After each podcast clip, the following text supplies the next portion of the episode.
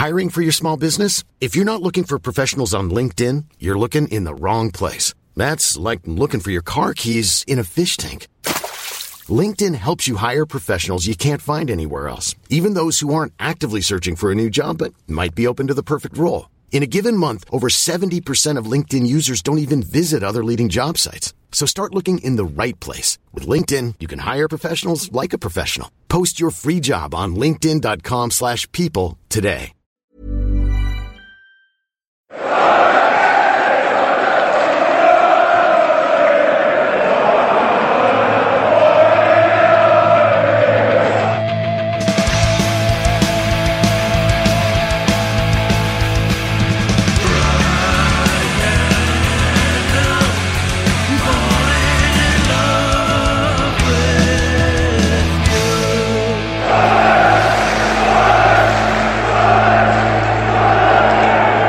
Welcome along to the Wise Men Say podcast. We have another game against the MK Dons to talk about, two in a week, and we have another game midweek against Shrewsbury, I believe. Yeah, great start, isn't it? Um, showing the levels of research. There's um, thousands of games. So and we've played like, them. We've played them recently as well. We did, yeah, we, we did yeah, play them recently. Yeah, okay. We actually beat them at home. Yeah, we're, you know? we're at that wow. stage of the season, aren't we? yeah. Yeah, great start, this, isn't it? First time listeners will be thinking it's a bit of a shit show. Like, um, well, get used to it if you if you're staying around for more people episodes. just chipping this in without it. like anyone being introduced or anyone knowing who's on or anything like that. Long Starting as you mean to go on. Think it's terrible, chaos. So, chaos. You know. It is chaos to suit the weather outside. Um, right, who have we got? So you'll probably have worked it out. Joining myself and Gareth, we've got Craig Clark and we've got Micky Lough as well. All right, All lads. good? Yeah. I am. I'm. Uh, I'm tired because we were watching that American Super Bowl shite last night. That's All correct. The early hours, yeah. Uh, Micky was up watching the cricket after two hours kip as well, so it's not just me. Mm. Um, but yes, I am tired because I'm, I'm one of those. I've, if I go to bed late, my body wakes us up at the same sort of time every morning. Anyway, you know, and you just you're in a routine, aren't you? So I'm absolutely battered now. Micky, I don't know how you can cope with your your two hours, mate. well, I'm just used to it by now. To be fair, so we just plough on. A bit like a, a, bit like this season, we just plough on, don't we? Don't particularly enjoy it. Just well, well, plough on. It's, it's becoming difficult, isn't it? Uh, I mean, you know, we, we, so we played we played MK Dons midweek in, in the in the um, in that stupid cup thing, and uh, we you know obviously both teams made changes and stuff, but we we dispatched them really. I was exact word I was thinking. Yeah, Steve. we did. Dispatched. We, you know, we did. We, we did. did we, dispatch them. Yeah. We did, and then we go a goal up so early in this game, and everybody's sitting back thinking, "This is going to be a nice afternoon, isn't it?" And then, Oh, um, yeah. and then a, a response from MK Dons made that first half in particular very uncomfortable for us. It certainly did. It was um, defensively. You know, I think uh, Johnson had talked about Wright being missing and how that had caused us issues defensively because of his like like missing his leadership. Well, he didn't have the best game on on the weekend, but I think uh, Danny Collins mentioned on the commentary about Willis having to come in late and how you won't have warmed up as hard as you would if you're expecting to be in the uh, in the team. That's just the nature of the beast for substitutes, and I do wonder whether we were a little bit disorganised in part for that first half because we had a new left back. We've got a right back we've talked about who isn't a right back and doesn't look very comfortable there. I think Wright would have probably played on the right hand side of the centre backs had Flanagan played because Flanagan, Flanagan usually plays left centre back. There's a lot of reshuffling going on there, and I think it showed. I think we were we were naive defensively, and that's that's being kind. I just felt we didn't do basic things like trying to charge a ball down, like letting somebody have a shot from 20, 25 yards repeatedly. You know, basic errors from the goal. I know the lads on the reaction pod said they thought thought you know Burge made a decent save for the first goal. The 2nd one was a mm. decent save, but he shouldn't have to make it because the the first save is pr- pretty much a basic save, straight at him, and the, you know he's pushed it straight back to one of their players, and then when it's a bit of a scramble to recover. So. Um, just lots of basic errors, um, which is really frustrating. I think, and that's been, I think that's been a real, you know, feature of our season where it feels as though we, you know, when we used to watch the Premier League and it was always like, oh well, this at this level, if you make one mistake, um, you know, you, you get punished, and that's it. Um, and it feels as though that's almost transpired to this level a little bit, where we do seem to get punished very easily for our mistakes. If you look at the goals we conceded in tight games recently, that's cost us points. You know, the whole game's a prime example where Burge's dropped the ball, mm. Matthews against Burton, where he's dropped the ball. Um, you know, Burge a bit iffy against Gillingham for both goals For even the first game of the season, you go back Bristol Rovers. You know, he comes out for a cross after three minutes, flaps about. You know, and then Portsmouth, you, you gifted them two goals. Wimbledon at home, McFadzean tripping somebody over in the box for no apparent reason. You know, there's so many. We we haven't conceded that many goals. I know. I've probably I've probably listed two thirds of the goals we conceded this season there. But on the and flip, on the flip our, side, it's our fault. Yeah, it's just it's just stupid. I suppose to to count well, not counter it, but let's be honest. By half time, we, we were kind of lucky not to be further behind because mm. they, they did carve us open. It, what I agree. A lot of it, a lot of our um, undoing is our own sort of work. We kind of undo ourselves. Um, but they were actually they play. They did it at the Stadium of Light as well. They play some nice football yeah. between the lines and their right winger Laird I thought was was uh, really good. They, I, I, that's one thing you get in this league. Wingers aren't just they, they, they're obviously not going to be perfect because it's League One, but they are quite physical and powerful. The wingers, and one thing I worry about maybe Vokins is is he going to have time to get up to speed at playing yeah. first team football, which he's not used to, and he doesn't look the most athletic footballer, does he? Um, I don't know what other people think about that. I mean, he's obviously got time to bed in, but the difference is normally when you when you get a loan player who's a young player, right? Like take Sanderson as an example, although we haven't used him very often. Or you look at some of these other clubs that have got six, seven on loan.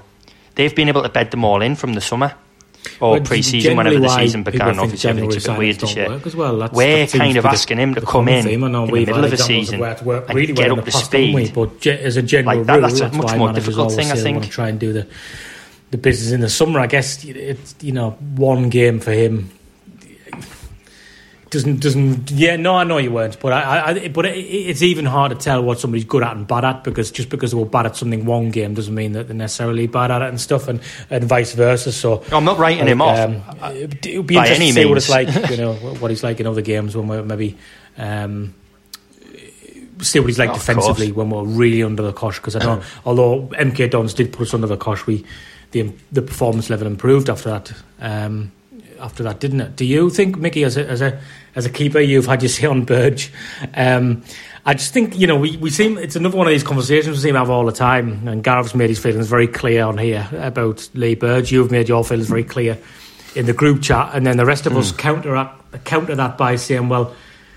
It's League One, and it's you know look look at the look at midweek the MK Dons keeper for example. Um, this is something we see regularly week in, week out, isn't it? And it, what it does is highlight how good John McLaughlin was and how how having a keeper to that standard, we could comfortably comfortably have the extra four, five, six points that would have us right in the mix.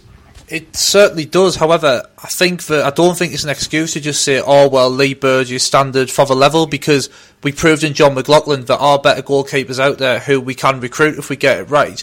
And when you look at John McLaughlin's career, he's not played a huge amount of football above League One level. I mean, we all like joke on saying, "Oh, like the SPL's like kind of like conference standard and all that," but there is an element of the truth is it's not a great league. And even now he's at Rangers, he's warming the bench, and Allan McGregor, who's like really kind of getting on in years, he's their first choice goalkeeper.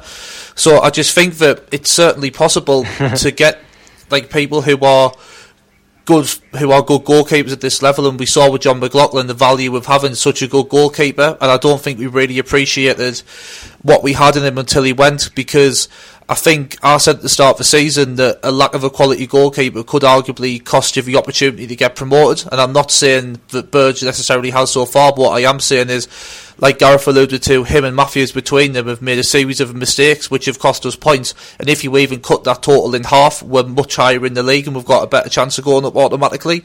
So I just think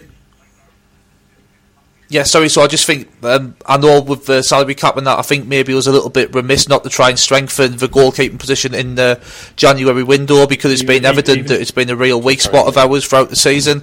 And I just think Burge in general, he doesn't inspire me with confidence. It's not even so much the mistakes that he makes; it's the fact that during the game, like every time the ball goes near our penalty area, I'm watching the game feeling slightly on edge. Well, I, I, Gareth, I'll let, obviously you were going to say something, but what I would say is to repeat what you said before, Gareth, we haven't conceded many goals. So, how good are the other goalkeepers in this division? Because teams aren't creating wonderful chances by playing great football in this league, because we've seen every team, and that's not what happens. So, my opinion remains that Burge is probably about par for the level. They just make mistakes in League One. He's no, he's no way you could have him in goal when you, if and hopefully when we get promoted.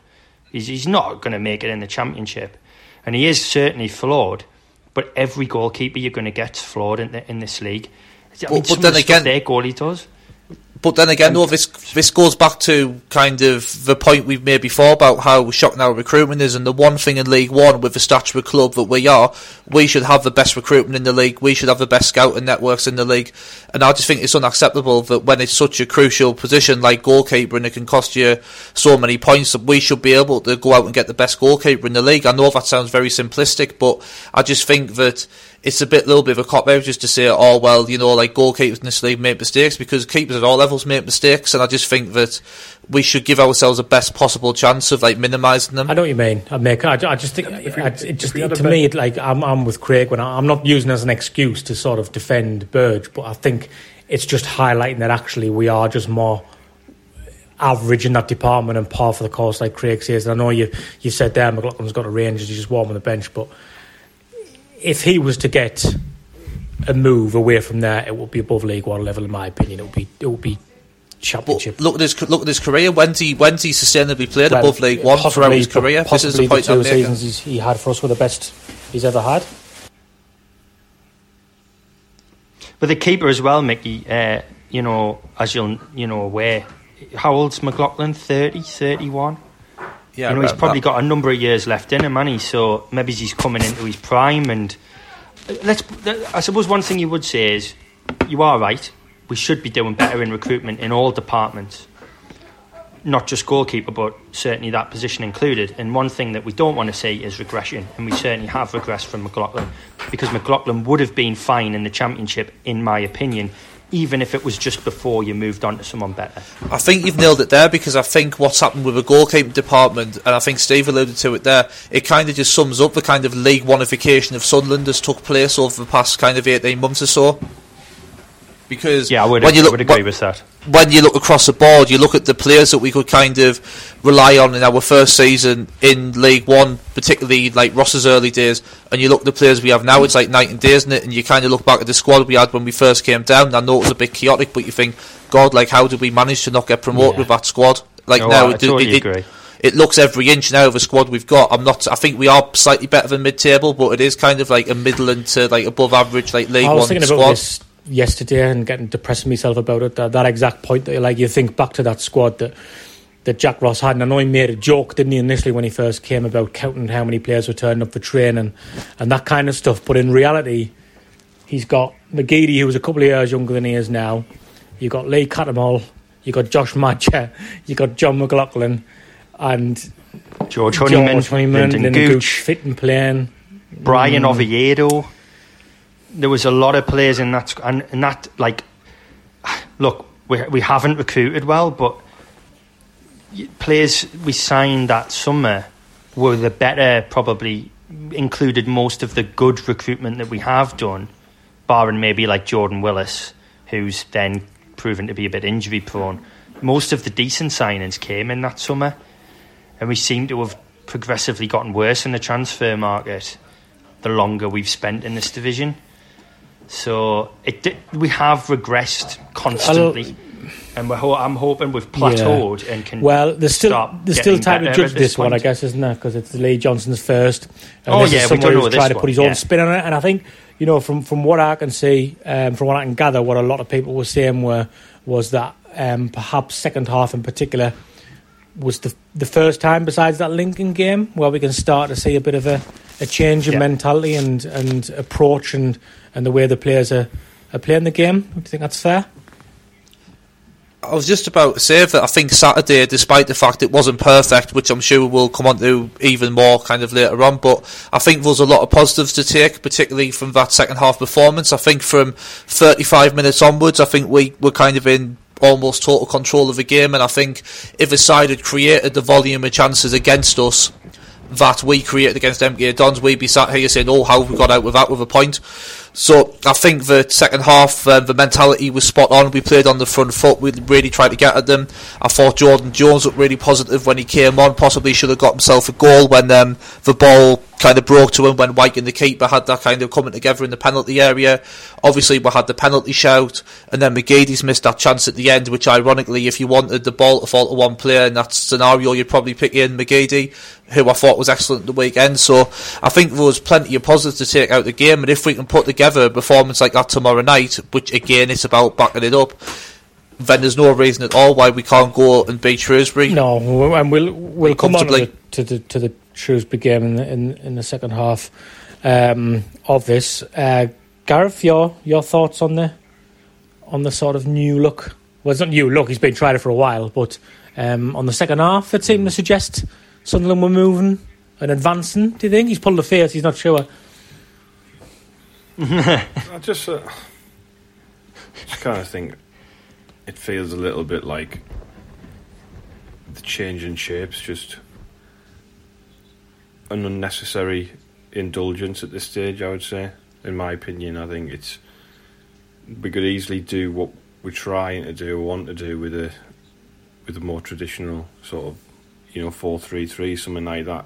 Especially when you're trying to get players to understand. Um, you know, It's, new he fi- does it every. He's, he's a bit happy to doing this now, throwing Gareth's his microphone. destroying off. his equipment, so uh, There we go. absolutely fuming with him. On So. fire. There we go. Yeah, it just feels as though you know you could you could do the same thing with a more traditional system, that like a four three three, like like we did at Lincoln. I don't think it needs to. It's a four four two. People like trying to dress it Four up. as, two like, two two. I'll play that on Championship Manager uh, well, ninety it's- seven ninety it's eight. like a four two. Very two, two, successful as well. It's not. It's a four. yeah, it's a four. It's a four four two, which leaves us, you know, woefully exposed in the middle of the park if we can't get our foot on the ball. I mean, it was alarming at the weekend how because they tried to get it get at us and we couldn't cope with it. Generally, we play teams and they sit off um, and let us have the ball, and then it's up to us to break us break them down, which we find difficult sometimes. In that shape, with a, with a, a man missing in the middle of the park, we find it difficult to get on the ball, um, and as a result, you know, when we get when someone's really coming at us, um, it just, you know, we we we we can't get out. We can't get our foot on the ball. You can't get any passing going. Um, and yeah, it's all right. It's all very well saying yeah, you've got a spell and, and and it looks pretty for thirty minutes, but in the second half, but game last ninety minutes, you know, I just feel as though if we if we took, I think we're overcomplicating it a bit, and I, f- I feel as though we could do we could just simplify some aspects of it, and then implement some principles and build it that way rather than you know going right we're going to do everything at once because it's the positives being we have got results I guess he could, Um, one way he could look. At, but we haven't we haven't got we've got we haven't got enough I don't think we've got enough we haven't got enough wins against the teams down we'll, we'll, we'll, we'll We see. haven't We'll see. We'll see. We'll see what happens uh, going forward and whether he would be um, uh, vindicated for this, Johnson. But I, I guess I, he went with a four he went with a four three against I know. uh, so all I can Ipswich think, you know, and we won thi- the this, this this particular formation and, and where he wants to play, he's sticking with it, isn't he? And he's been stubborn with it. And I, I'm guessing one way he could look at it is to say, well, we're not picking up points now. while the players are getting used to it, and we're not falling way off the radar. By the time this clicks, he might have the confidence we can go on a run. Now we'll only find that out if we do click and we do go on a run. But Well, but, did but, we? But That's if, the- but, that's but if question, we, but if we do, then you know. If he starts, to you know, because sometimes the manager will come in and they'll just try everything and try this and try that, and Mm. Chris Coleman springs to mind in, in, in, in a way for that. And and then one criticism when everybody's got the power of hindsight is always to say, why didn't he just stick with his belief and try and, and, and see it through and try and drill that into his players to play in a certain way? And he's doing that, isn't he? You can't say he isn't. He's not. He's not. He's not shaking this off. Well, the one thing I'll say before you jump in there, Micky, was to speak to Gareth's point. I think this is the conundrum he's got, right? O'Brien and Wyke look good together. That first goal for us comes because they're close together. Now, if you get rid of one of the strikers, which would be O'Brien, that changes. Also, to, to agree with Gareth, I don't think it's just a problem in the middle of the park. The wingers are, being, are playing high and quite narrow which means the fullbacks, who especially Power isn't a fullback, look exposed. And I don't think it's any surprise that the tar- other teams are targeting us in wide areas defensively, and that was what caught us out yet again on the weekend. Uh, I do think that's a that's a symptom of the system. I also I think mentioned this last week, but I'll mention it again. Do find it slightly strange that you want to play a system where you're bringing in out and out wingers like McGeady, you've signed Jordan Jones. Gucci, you can play him centrally, but you know he's he's kind of using him as a winger, and then you're narrowing it. Well, why are you doing that if you're bringing wingers into the team? I don't. I just don't understand that. defensively, I know it's a bit of a, a trendy thing, isn't it, to, to defend the width of your box in, in recent years. Um, and you know, we we just incre- like defensively incredibly narrow. I don't know if we're just thinking, you know, if we, we flood that area with bodies, we should be able to clear anything that comes in. Like, we might not get the first ball, but we should get the second and clear it if we if we do get a lot of bodies around the ball in the box because we are narrow. But I just feel like it's. It's chaotic. I mean, it is. It like we panic. It looks like we're panicking. Like Yeah. when we get put under pressure, sometimes when when we, when a team has a lot of the ball, I do feel as though we start out with like, oh, we're not used to we're not used to this because we've usually we usually we've usually got the ball, um, and I just think it's a like obviously Vaughan's first game and all that, but I just thought he was he was very poor. I thought. Um, hopefully he'll get better.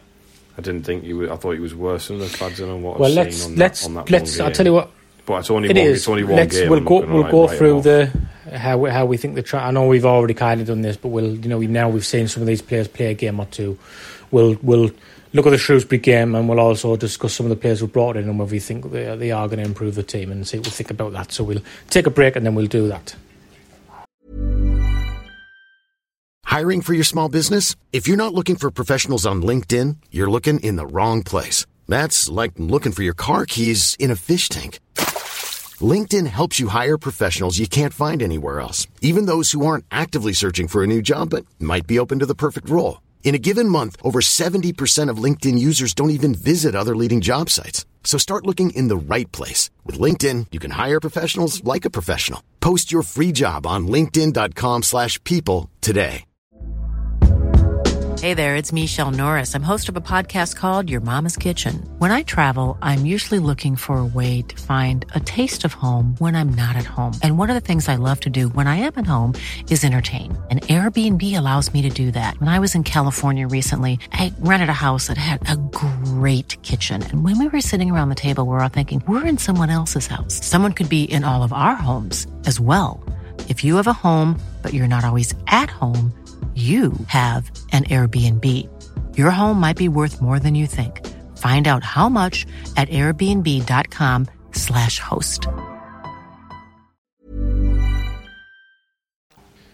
Well, it is incredibly cold outside at the moment, um, and uh, that means that you are going to need to wrap up warm when you go on your government allotted exercise.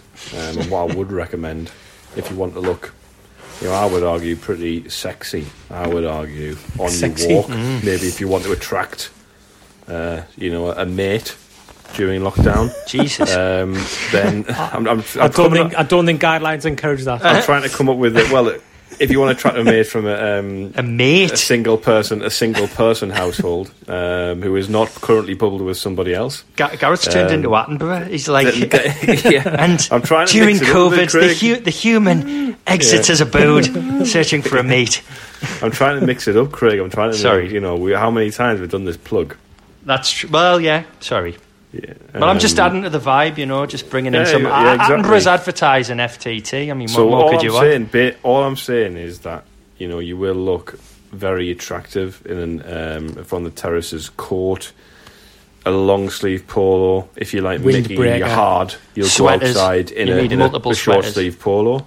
You know, you, you'll go out there and do that. So if you go to from the terraces.co.uk um, and use the code um, WMS10, um, you will get 10% off the entirety of your basket. Yes. So fill it with items. And basket. maybe you can find a mate in lockdown. Close. Gareth's like a Terrace- mixture of. uh, uh, It's like Tinder meets Attenborough. yeah, exactly. Terra- I mean, you know, it's an idea. Go on the Terrace second attire for all seasons. FTTT Right, now you're talking. That's from it. the terraces and Succinct. Tinder. From the Tinder, yeah. anyway, Yeah, we can't give you discount on anything, anything else apart from from the terraces. yeah. Um, Want to talk we about the footy are again? Playing, Do people Yeah. charge for things on Tinder? Yeah, there's there's like paid I'd- services on there and stuff. Eh? Really? Oh yeah, and most things are like that now, man, Gareth. You know, like uh, No idea. You download like most apps, games and Oh, stuff. They, they lure you in with okay. like say whatever ga- game is, and then It's they encourage you to Tinder pay though, for is stuff it? once you've once you've got it, don't they?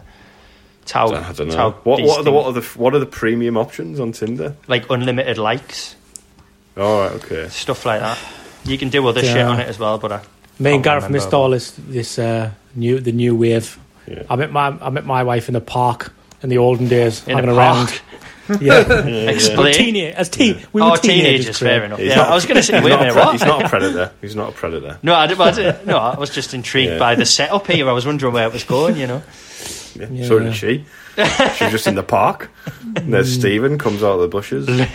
I've got an image in my head of you, of you like in a bush, like, and your head just peering out of the top of it. Yeah. He had hair then, so he probably blended in. That was I the did. idea. That was the idea. Mm, did Right. long hair shows how long ago that was. Um, It was fine do you know, when it was fine to just loiter in parks. It was yeah, it was innocent. fine. Nowadays, you've was gotta be- acceptable. You've got to be in and out of the park you've got- quickly, haven't you? Because it's like Nowadays, you expect to be an online perv instead. absolutely. Um, lost my train of thought now. Shrewsbury. It will never, never, ever not be depressing to talk about Southern playing Shrewsbury. I was thinking this when I was listening to the, I was listening to the pod last week. I think it was last Monday Mondays when I couldn't come on. I was listening back, and I think Chris was talking about how Accrington and Stanley are on the same points of us with games in hand, and I was thinking, Jesus Christ! Like if somebody hopefully like listens back to this in ten years' time and just thinks, you know, you're talking about like the, the mighty Accrington and Stanley being on the same amount of points as Sunderland and Shrewsbury. Sorry if that's arrogant and big-headed, but it's just a, it's just a fact, and we can't allow ourselves to think that this is all right. Yeah. and we can't allow it. We we can't just become comfortable with the fact that Sunderland are playing MK Dons and. Shrewsbury in, in league football. It's absolutely mind blown still. And um, you know, the, the quicker this bloody takeover, that's the longest longest running takeover in the history of takeovers. That's been going Um, since they arrived at the club, hasn't it? I mean, the club's Well, basically been for still sale going. from the minute they took over. It's still going, eh? You know, it's been with the EFL. Like you know, every time you get an update, it, the update seems to be it's with the EFL now. Well, I wonder what So the next. dunno, What do you reckon the next excuse is? It, it, do you reckon it's, it's either I've got two for you: Brexit, that could affect things. Paperwork can't get it through the tunnel. one. Or have they used that one? They've already used Scratch that. that. one, then yeah. it's got to be the snowy conditions. Then it's the Well, only possible yeah. excuse. They'll We've probably, run out. Released. they'll probably say the takeover's got long COVID or something. Well, there you go. Yeah. Oh God, that would be amazing. Well, you know, let's hope it happens and, and quickly. And I think Yeah, it you know, needs to. The, the stuff that's happened behind the scenes suggests it is happening. I think we're all, we all know that, but uh, I think we just need we need a, we need another lift because we're not quite getting it on the pitch. Do you anyway, think? Do you think the takeover, as it is today, is the same on paper in terms of the terms as it was when they announced it on the twenty fourth of December? I think it has to be Gareth because that was what be. was submitted. I think the only thing that can hold it up is what Alan Nixon's reported. Yeah. I, I think, yeah. I don't think From December, it's probably the same. It's probably Yeah. changed a lot since we first heard about Yeah. it in June or whenever it was. Yeah, well, it's in, in, in, in 2019 or whatever. Yeah, that that's you know Ah. circumstances have changed and developed since then a lot. But I think, like Yeah. Craig says, if the, that was what they went public with, and unless they've gone, they have this strange tactic sometimes, Sunderland Mm. of, of making things um, public, and I don't know why. I don't know where, when. I don't know why, but you know that that's what we need. We need Keep a boost now off in the door, field. I think Stephen. definitely. That's but Well, Kyril, Lew- obviously, Lew- we've said this last week, but Louis D- Dreyfus commented on, on the fact he was buying the club. I don't think once they've submitted the paperwork, I mean, I could be wrong, but I don't think they can make substantive changes unless the bid was kind of withdrawn and then the paperwork was resubmitted. Now, could that happen without us knowing about it? I don't know. You'd have thought it would have sleep. Nixon's been bang on the money with the takeover stuff yeah. since these came in. So you'd have mm-hmm. thought if there was any substantive changes, I think he would have reported on them by now. Whereas he seemed to be saying they just need to basically sign off on whatever it is that the EFL are asking them to sign off on. Now, it's another week since we were sitting here talking about it, and it still hasn't happened. So I don't know how long it takes for these people to, to confirm what it is that they have to confirm, but I suppose the longer it goes on, the worse it does make you feel about it, doesn't it? I mean, it, it has to. Just it's you can't blame Sunderland fans for feeling anxious about it when it's gone on for months and months and months, and you keep getting told at every at every stop and every turn it is just don't be patient because every time it's two weeks, it's two weeks, it's two weeks, and anyway, well, it's Sunderland this is the thing, though. you know It, it's a boy who cried wolf syndrome. Like the moral of that story, there eventually was a wolf. You know what I mean? But like when it comes along, people aren't going to believe it, and I think this is what's happening now. Well, I, I, I think speaking speaking to that and speaking of the name Speak Speakman, uh, when he was talking on the podcast with uh, Frankie and uh, Danny Collins, after the initial sort of there was a bit of management speak in there, which kind of grates on me a little bit. But after that, he started to talk about the substantial kind of plans that he's got, and but a lot of that is going to rely on what he was talking about next steps, which are bringing in the team to support him. We need to recruit probably thirty plus staff. Now, I know other people have come in in January, but it's not exact. It's skeleton still. The academy still needs staffing. He people talk about data sort of signings based upon data or whatever the hell they want to talk about, right?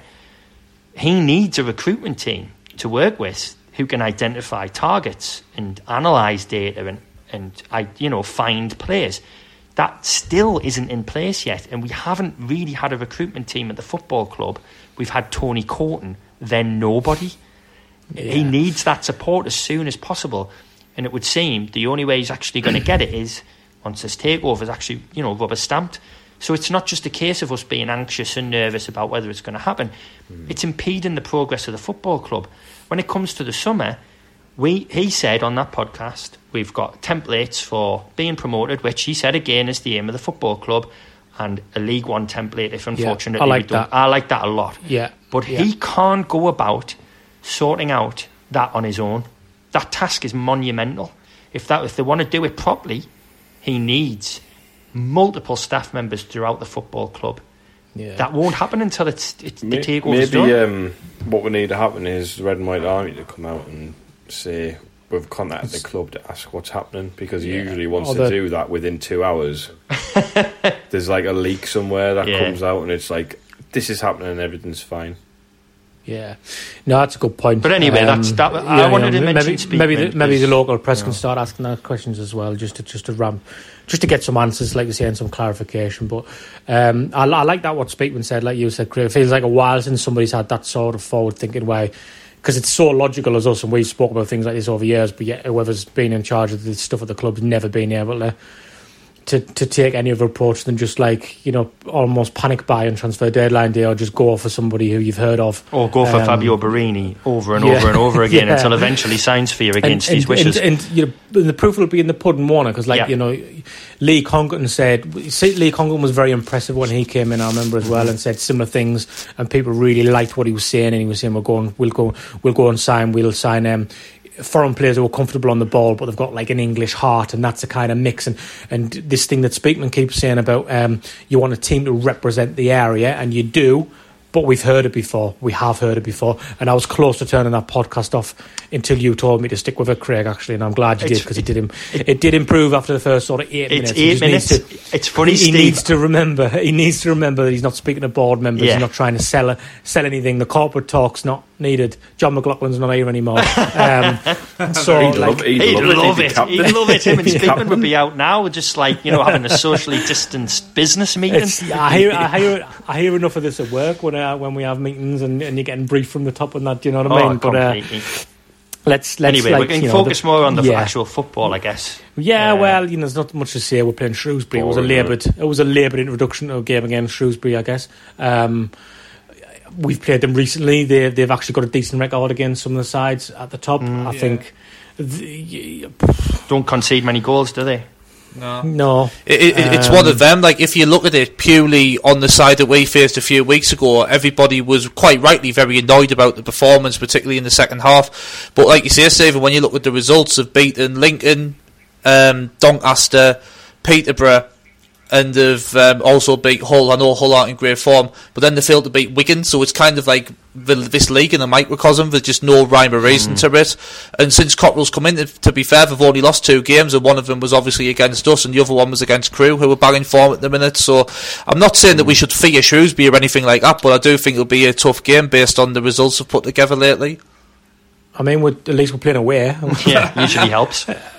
you know, you know, you're not, longing for home comforts anymore, are you? Like we are, sig- we've been significantly better away from home this year, so it's oh, it's quite depressing. You say say that, but you know that that is if you're looking for positives and and and um, uh, and things to be uh, optimistic about, then I guess that could be one. What do we think about the the the we we've gone over the left back, I think. Um, what do we think generally about the the other guys who've come into the side? Well, Um, Winchester and, couldn't even make the squad. Or, impressions. Well, Injured. was he injured or what? back- Yeah, he's out- he's out for a week. like- He's injured, is he? All right. Yeah, Well, at yeah. least that Mm. explains his complete disappearance because it was a little bit confusing. Uh, Mm. Although, to be honest, right, I think Dan Neil, who only got on the bench because of Flanagan's injury in the warm up, he deserved. Uh, I'd, I hope Winchester doesn't stop him getting involved in match day squads because, well, I mean, what's Winchester going to do in the next few years compared to what Dan Neil could potentially do? And I'm not going to go mental about bigging the lad up, but he looked very, very good in the latter stages alongside Grant Leadbitter uh, in that midweek Pizza Cup game against MK Dons. I don't know what other people think. I just don't see what the point in Winchester is anyway, which I've said like every time, and I need to stop repeating myself. But I, th- there's a difference between whether you rate a player or not, and I just don't want to see the same with Diamond. I thought Jones looked all right. Like, well, he kind of runs into people a lot, which pisses us off. But I don't want him to stop. If Di- Diamond is going to be here in the long term, Jones is here till the summer. I hope Diamond still gets chances in the team. Yeah, you need a balance, don't Yeah. you? Because you need you, the short termism needs to be Sunderland getting out of this division because it's not sustainable, as we keep saying. So, if there's any time for us to look up and be a bit more eh, to the short term, I could I could understand it being why in League One. But you're right, I don't, and I don't think it will. I think he likes to have options. He likes does. to make He rotates substitutes, it. as we've seen. Yeah, and I think that's definitely the one refreshing thing into in relation to the previous manager. Um, who we had, but is jury's still out on Jones. Then we saying it's a bit too early, isn't it? To I thought, you I, like him. a bit too early for them all, really. to Yeah, be fair. I thought he was decent on Saturday. I think his intent's good. I get, I get your point, Craig, that he does kind of like run into bodies a little bit too much. But I like the fact he's got energy. He seems like quite powerful when he's on the ball. He's quite quick. So Mm-hmm. I think, I think him and Diamond are very interchangeable. I think Yeah. that that- I think that they're both great options to have off a bench, which is good. We're having kind of like multiple options in the same position. That's um, that's really good. I think he possibly should have scored on Saturday as well, which obviously isn't ideal. But yeah, I, I- I think um, early days suggests he could be a good side, and, and if anything, he takes a weight off Jack Diamond because I think. I don't, I'm not going to say that he's been um, kind of relied on too much since um, Johnson came in, but he has played a lot more football, and I think there's an expectation on him to hit the heights of Lincoln all the time. And I think having someone like Jones who can kind of take the weight off him is good for both Jones getting the minutes and Diamond to kind of take the pressure off him. What about uh, Competition what about players is a good thing. Sorry, what I was going to say. What about Lynden Gooch then? Because as he just you see him? He played in that diamond position. I think Jones is going to play from the left actually because he moved McGeady across when he came on. What about Lynden Gooch? What, do you see him maybe coming into the Is I don't it think he'll play tomorrow. You don't think he will? No, he's played. Well, he's been out ages, and he Yeah. played. He played two games on the bounce, on the bounce, pretty much, hasn't he? So I Mm. would say probably. I would expect him to come out. For Jones? I think, I, yeah, no, I'm saying I, I expect Gooch to come. No, I'm saying for played. Jones. Do you expect Jones to come Um, in or? I don't know. I mean, I think he'll start Jones if possibly he's start, if he's if he's Jones brought him off the bench McGeady, the weekend. maybe. I think yeah, I think uh, that's who I think he'll go for. But if he plays Well, I Jones, he think- likes to play him on the left. I think so. That'll be I- interesting. I mean O'Brien's like an interesting one because I feel as though you can accommodate him in in the shape in a, in a four three three and maybe have him a bit like Maguire used to. Where it was almost like Maguire had a bit of a free roll from that right hand side where he Mm. just drift in. I think if you gave O'Brien the license to do that because. You know, we did pan him when he first came. He was rubbish, um, but he got injured. I almost forgot about him when he was injured. And when we played the Wimbledon game, where the when we got hit with COVID, and it was just like, oh, I forgot about him, like as an option. Um, and since we've been back into the games after COVID, I think he's been excellent. Um, his touch, he's, he's got a touch of quality about him on the ball. Um, he is, I think, his the quality of his, um, you know, influencing the goal was, you know, it was class. Like for Yeah. this Yeah. level, to Really take was. that ball down, you know, and, and get it to Brigidi in those three touches, um, a difficult ball. Um, I think you know he's he's scored, he's he's he's created uh, goals, um, so it would be harsh to drop him. Um, so I'd be thinking, you know, could we could we put uh, almost a bit like we had Gooch, McGeady, and Wyke? Could O'Brien do that sort of, or, or Maguire, Gooch, and sorry, we had Maguire, Gooch, and Wyke, didn't we? Sorry, not McGeady. So I'm saying, we could we have McGeady, O'Brien doing the Wyke role? Do you think he's going to, though? through the middle? No, I don't think he will. I mean, no. I'll tell you I think I, th- I, I think he, like you say, Gareth. I think he just thinks O'Brien's bringing the best out of Wyke, and Wyke is the person who's bringing us the goals at the moment, and uh, and then he can still get two attacking players, wide players on the pitch. Um, so at my the same time, he, what he, what he wants all these attacking players on the pitch. I think would be his, his logic to think we've obviously got a midfield that's in his eyes good enough to to play that way. So I thought an interesting one was the fa- I thought O'Nien in midfield. I, I envisaged it as you're kind of describing the system, Gareth, as this like four three three, where O'Nien would be at the sort of Yeah. peak of a triangle, if you like, in the Yeah. middle. I didn't really anticipate him playing in a midfield two alongside Grant Leadbitter. And That was a mistake, half- But in the second half, do you think it worked or not? It worked in the fact that O'Nien got his goal and he did kind of grow into the game, but I think that was because we were just like naturally on top and had a lot more of the ball. I think if Yeah. we, I think if we took the lead and we had to kind of sit on what we had for a little bit, I think we would have been exposed again if MK Dons had had a lot of the ball.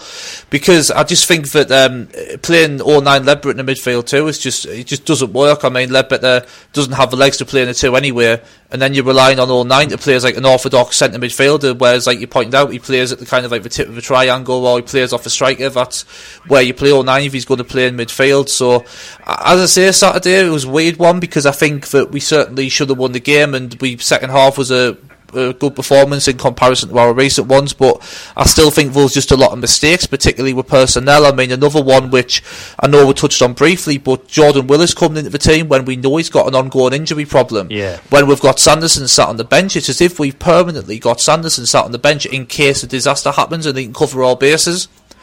When I don't I think find that's that bizarre. Yeah, I just don't think it's particularly fair on him because obviously every time he played, he's got composure. Like if somebody, if a man kind of gets a beating of him, he doesn't panic and foul him. He just gets back, wins the ball, like recycles it. I think he enjoys defending, which for kind of like a young centre half maybe isn't like as typical as it used to be.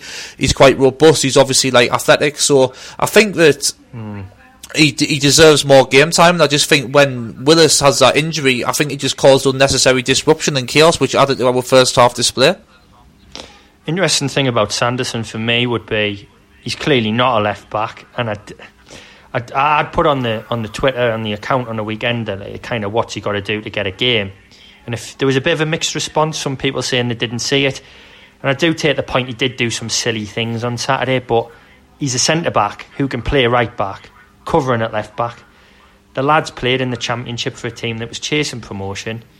He looked to me again. We're basing this on one performance from Vokins, and this isn't just Vokins' performance. For me, it was the way he looked. He doesn't look like an athlete. Doesn't look very big. Doesn't look very physical. Sanderson looks more ready to me. I don't know what you hmm. think. He just looks more ready to play first team football. Now, why you wouldn't just use him at right back? When power, I mean, he's all over the shop defensively, power. I, think my general point is, though, I think that's just a great example you said there, Craig, about playing power out position. Like, I get everyone's point about the system, and I don't particularly like how narrow it is, but I think even more importantly, I think the personnel is wrong in so many areas of the pitch, and I just think it's so easily remedied, like you say, just um, whether you play O'Nien at right back, whether you play Sanderson at right back, we've got much better options than much power, max power rather rather than trying to make him into something he's not. And then obviously that like kind of limits your options in the midfield. And I just think that because we're not putting like personnel in the proper position, sometimes it just creates more and more problems all over the pitch. And like you've alluded to before, Craig, sometimes it overcomplicates it. Well, that's the thing for me. what I will say, and I'll go back to what you said, Stephen, was has it clicked? We'll find out tomorrow. I know what you're saying, Gareth, and I'm kind of with you on the system but he's going to play it the same way. And we'll know if we've clicked yeah. by how we start tomorrow. If we continue in the vein we finished on Saturday, I'll be really confident we can go on a run. If it's another first half or another 30 minute spell and then we're under the cosh a lot like we have been in games, you'll still think there's work to do, I think. Mm-hmm. I think with the, the system, you know, and, and, you know, you'll hear a lot of ex pros kind of saying, "Oh, your supporters talk about systems too much." True. You know, there's probably there is an element of truth in that. Yep. However, you know, in terms of you know your way you want to approach something, I guess you you know, in terms of your starting positions in certain passages of play, um, you know that can be affected by the system itself. Um, so, in like you say, you would expect the game the, the, us to set up in the game tomorrow, the, the way we have set up for the vast majority of the time, we've been, you know, under under um, Johnson, which is with that. Well, it's four. It's four four two. It is four four two. It's a narrow four four two. That's all it is. People need to like you can stop gilding it. You know, it's just a four four two. And that's, fine. That's to, fine. That's, if that's what he wants to do, then fine. If it works, but he needs to do, you know, he needs to ensure now that, you know, we we start to win games consistently because sort of looking at it, and I mentioned it the other week after the game previous that to get what eighty to get eighty five points, we have, we have to go two points a game, just over. To get ninety two, we have to go at eight point three, eight point sorry, eight point three. 2.3, 2.4 points per game to the end of the season. That means um, winning what like it's kind of like you're saying you've you got to win 15 they need to win 15 games we need to be getting we need to get 7 points from every 3 games really. Yeah. I mean so so the next if you look at the next batch of 10 games you know if you break it down like that we need to get we need to be, if we want to be going to 2 points a game to get 85 points. If we're talking about automatic promotion you know we need to be you know, we've all got from that back box of ten games. If you say we, we've we've taken one point, so we need to win the next one to get up to that two points per game. And then but another really, big game on the weekend that you probably need to win on top of that as well to bring yeah, you up to the Doncaster, seven. They have to beat Doncaster because they're they're in a they're in a very strong position with that, with those uh, games in hand that they've got, and a winnable game tomorrow as well. So yeah, so I guess you know what you'd say about Donk. I know obviously the lads will cover it on Thursday, but the, we've got a very good record against them generally. Mm-hmm. It's mad to think that they are in the position they are because when we played them, they were diabolical. they were absolute rubbish. Like, and obviously that was the end of Parkinson, wasn't it? That game. Mm. And got sacked. They, the went, they went. A, they went a good run after that. Doncaster. Yeah, but I think they went to life. Right. Yeah. But that that tells you what that mm. says as well. Not I've noticed people talking about how we have we're, on or like whatever we don't we haven't lost many games or whatever, and it's like yeah we didn't lose many games under Jack Ross. Not losing isn't good enough. The stat you need to be looking at is yeah. how many of those games are we winning. Yeah. wins are what matter. We can afford to lose games Yeah. if we're winning the rest of You them. You can afford to lose exactly. You know, we've just drawn two games. We could have we could have lost one of those as long as we won the other one, and we'd be better off. Uh, the, the, the loss against Plymouth isn't a big deal if you win those games, but when you're drawing them, you have to then win the one that you've lost because you otherwise you're just you're nowhere near the two points a game that you need. We need to start take. You know, we need to start winning some of those big moments in games as well. You know, do you know? You look at the, the games in the last week where we've conceded in the last minute, um, and then we have an opportunity on Saturday to win the game in the last minute. Um, and rather than Burge making a big save for us on Saturday previous, and then McGeady scoring this week, we fail to score and we concede, and we those four points. We look everything looks a lot better with three points off, off the automatics. Yeah. So, um, you know, those big Well- moments, and, and also the big moments. Remember Liam Miller's goal against Derby under Keane? I always think about that, where you know that was a big game. I think we were about ninth, and we scored in the last minute, won the game, and I think we went up the table a few positions, and then that was the start because we started to believe that we could, you know, we could. We could win these games, win the big moments, and we need to start doing that now. Right. We do, and hopefully we will, because we, whenever we talk about it's like now's a good time to put a run together, and we never seem to do it, and we always end up losing. So he's hoping we do, and the lads will be back on Thursday um, to talk about um, whatever happens uh, tomorrow night, and to look ahead at the game on Saturday. So as always, thanks for listening.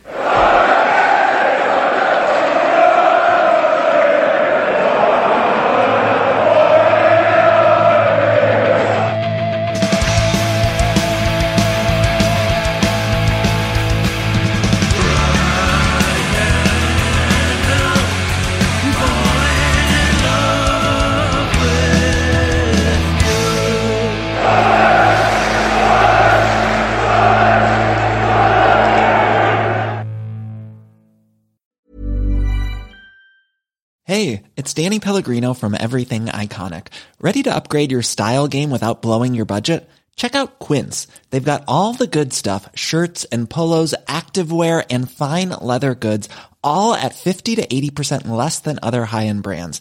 And the best part? They're all about safe, ethical, and responsible manufacturing. Get that luxury vibe without the luxury price tag. Hit up quince.com slash upgrade for free shipping and 365 day returns on your next order. That's quince.com slash upgrade.